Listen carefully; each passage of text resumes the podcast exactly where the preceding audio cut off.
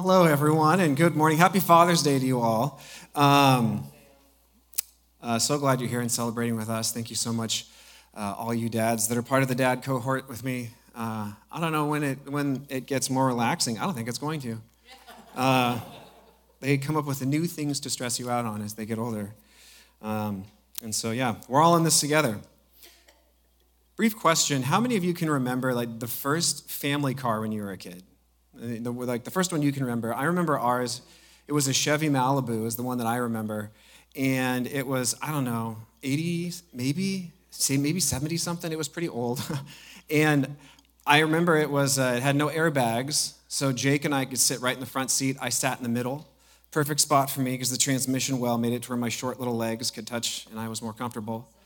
Um, and I was because I was short, I couldn't see out the windows, and so I got I got to know the dash really well because that's all I could look at all the time. I remember the, the knot on it, it had that fake 70s, 80s burled wood on the front end. I remember there was a knot that looked exactly like E.T. Yeah.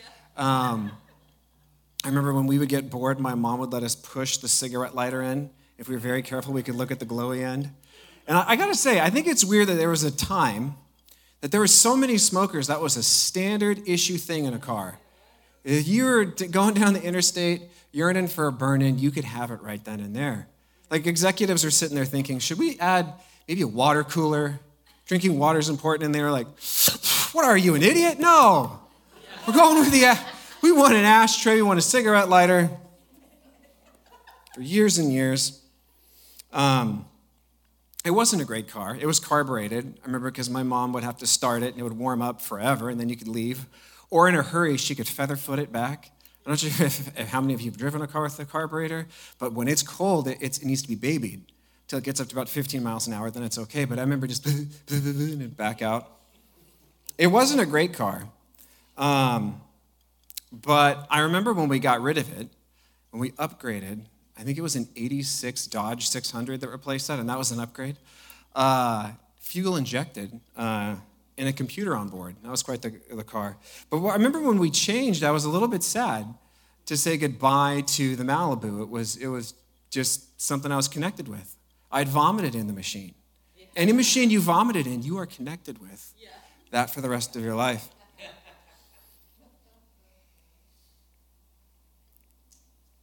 it's just kind of hard to, uh, to say goodbye. And I know it's kind of a cheesy way to enter this, but I often feel that way at the end of a book study in the Bible. When I'm really going through it for the last four weeks, we've been, we wanted to look at the topic of what do we do when we pray and God does nothing?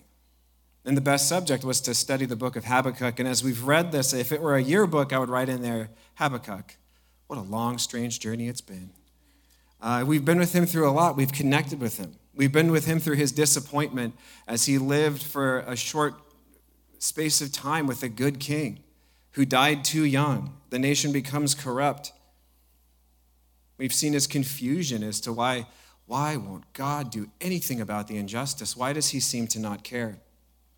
We've been through, through his shock and horror as God says, I do care, and I'm sending another country to come crush this one, to change its heart and to make it different. And yet, somehow, at the end of all of that, his, his up and down journey, his, his pain, is this joy. And I think we can connect with any book, but I really feel that Habakkuk is one that makes you connect with it so quickly because he's so candid, he's so honest, he asks really tough questions that we have a hard time asking, and he asks them so courageously. So I want to read at the end of the book, it ends in an interesting way. It ends with a psalm. All the prophecy back and forth, and it ends with a psalm. And so we're going to pick up a little bit into it. In verse 16, chapter 3, he says, uh, I have heard, and my heart pounded, my lips quivered at the sound. Decay crept into my bones, and my legs trembled. Yet I will wait patiently for the day of calamity to come on the nation invading us. This, uh, this book is, is, is almost mini apocalyptic. It has so much to do with this, this terrible time is coming, this awful tribulation. But don't lose sight because in the end, I will rescue my people. And so uh, a lot of people place this book in, into what would be called the apocalyptic books. And you know what's interesting? Apocalyptic literature always comes from the exact same context. It always comes in the same context. People wrote it during terrible times. Because if you're going to read about wars and pestilence, and it's, and it's going to be about bulls and, and, and horsemen and all of these terrifying symbols, and yet be encouraged, you would have to be living a pretty awful life. And that was the context of them because apocalyptic literature, get this, Revelation, Daniel, passages in Ezekiel that deal with the end that's so scary, they are meant to be encouraging. And I know that can seem interesting to us and crazy, but that is what it was meant to be. Because when evil is so powerful, it can be hard to remember that God will win. For Habakkuk in his day, evil is so powerful. It's, it's unstoppable and it's reproducing itself just fine. It's thriving. And it's hard to remember that God is going to win. In good times, when we read apocalyptic literature, we get sidetracked with Antichrist and with wars and all of these symbols. But if times are really bad, those things begin to seem more common. We become more familiar with antichristal figures, with evil empires, corrupt governments that seem more powerful than us. And as they get pushed to the side, we begin to realize what those books are really about. Revelation isn't about the revealing of the Antichrist, it's the revelation of Jesus into history. The moment when evil gets the rug pulled out from underneath it and the kingdom of God reigns. And so this book is very much that way. God is victorious, even though the world can throw everything at him. When things are going bad, it's sometimes good to know that if everything's really against me, if Babylon's against me, if the world is against me, when, when the New Testament, when its apocalyptic literature was written, Rome was on a massive persecution. Christians are getting fed to lions and burned alive.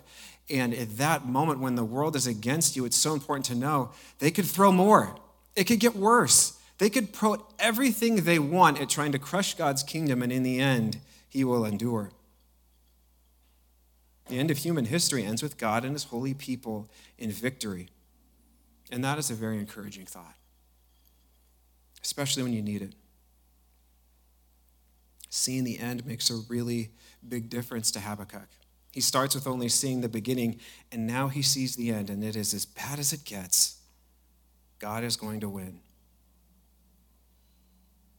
When, when things get really, really bad, it's critical to remember the hope of God is inevitable.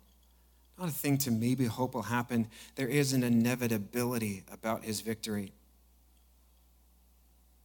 Babylon will have its moment, but God will certainly end it and establish his people.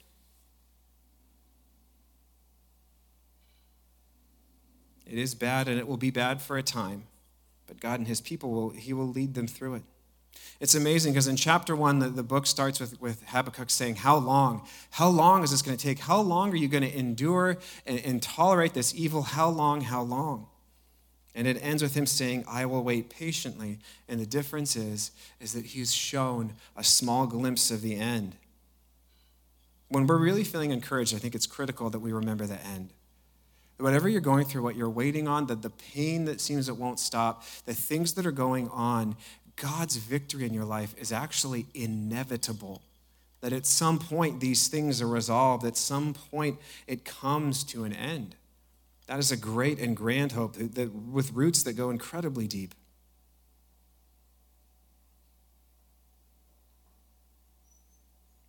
No matter what you're going through, God can bring an end to it. And He will bring an end to it. And such an end is inevitable. We'll read just a little more. He continues on in verse 17, though the fig tree doesn't bud and there are no grapes on the vines and the olive and uh, though the olive crop fails and the fields produce no food and though there are no sheep in the pen and no cattle in the stalls, yet I will rejoice in the Lord and I will be joyful in my God, my Savior. There's something that we can miss here that these aren't just randomly placed things. It's a systematic takedown of everything that country relied on every single thing. You see, they, they countries are smart. Even back then, they knew what they were doing and they diversified everything they relied on. If the olive oil crop fails, we've got the wheat. If the wheat fails, we've got barley. And the harvest times were all staggered so that you could survive if you had a bad summer, if you had an okay autumn, you could still have food. All of these crops are ones that happen at different cycles and they're critical things. If one or more failed, you'd be fine. If they all failed, it's catastrophic. It's a system wide failing he's describing. We might say something, uh, if we were to put it in similar terms, we might say if the oil dries up and the power grid fails, if wheat fails around the world, if the market crashes, if the government defaults, if the Federal Reserve can't pay its bills, if there's no food in the grocery store, no law and order, even then, even then I will praise God. And there's a perfect picture of that attitude that we can find, and it actually happens just a few years after this. The, the vision comes true. Judah is crushed, it's destroyed, and its people are pulled out and exiled into Babylon. And while they are there, three of them are in service to the king. And everyone in the, in the kingdom is told, especially the officials, you must take part in the state religion or you will be killed. Very common law at the time. And the death penalty was going to be severe. They were going to be burned alive. And as they're told, you need to right now take part in our state religion and forsake your God, or we're going to throw you into the furnace right now. This is what Shadrach, Meshach, and Abednego reply. Probably not all in unison. They probably agreed upon it. We'll say Shadrach is speaking, okay? King Nebuchadnezzar, he says, we do not need to defend ourselves before you in this matter. If we are thrown into the blazing furnace, the God we serve is able to deliver us from it, and he will deliver us from your majesty's hand. But even if he does not, we want you to know, your majesty, that we will not serve your gods or worship the image or the gold you have set up. And that's this amazing thing to have this declaration of faith. We think God will do it, but just for the record, if He does nothing, He is worthy of all of our praise. There's a song by MercyMe called Even If, and when they interviewed the songwriters about it, they said what it was about is that they came to a conviction that if God did nothing from here on out, they never hear from Him. He, he seems to be completely devoid of their life, that He would still be worthy of their praise every single day if He did nothing more because of all that he's done and all who he is. I'm sorry every time he's not. No laughing. We honor. Um, the truth is, is that God is faithful and he does show up. And yet there comes a point when we have to be able to confess that even if this doesn't happen, even if it were to fail, I would still worship God. And it is a deeply heart changing moment for us all that the, in the face of such disappointment and horror, Habakkuk can say, The worst could happen. If every single thing falls apart and we're brought to our knees, I will still praise you. And I find something really remarkable about this guy, Habakkuk. In my notes, I've been calling him Hab. One thing I find amazing about Hab is that his best, it comes from his worst. And that's true of you too. The best things that you have to offer this world come from your worst moments, the hardest things you've gone through. Because God is too good to let a horrible cavern of pain be carved in your life and to not plant equally deep roots of health. I think about some of the hard things we went through uh, as members of the church recently. When the COVID layoffs happened, it affected Dave. Dave worked hard and battled his way to find work, to get a job, and to come forward. And it was not easy. It wasn't a thing that was really um, went smoothly. It was hard to find work, especially work that supports a home. And yet, uh, working with Dave on council uh, and just seeing the things God's done in that cavern, to where Dave has an incredible heart of just compassion and mercy in the way he handles resources, that uh, I know that God has done deep work in that life. Last week, I shared a story, uh, whelping a little bit about my own thing I'm waiting on. Elaine and I don't own a home. We'd love to. But, uh, you know, financial ruination has been my life so far. So uh, I was sharing that. Dave, or not, excuse me, Dave, uh, Scott Horsfall comes up to me afterward and shared a story about his own time in the exact same phase of life I was, of just wanting to get underneath the, the renting trap and wanting to buy and how hard it was and how he had to buy it in this market crash and that one, and how God provided these incredible things. And he told this story with uh, uh, so much depth. And it was so encouraging to hear from someone, from just the depth of their heart, what they went through. That from some of the worst things that he encountered, Dave encountered, that you've encountered, that's where some of the greatest wells of spiritual health and wisdom and care come from in your life?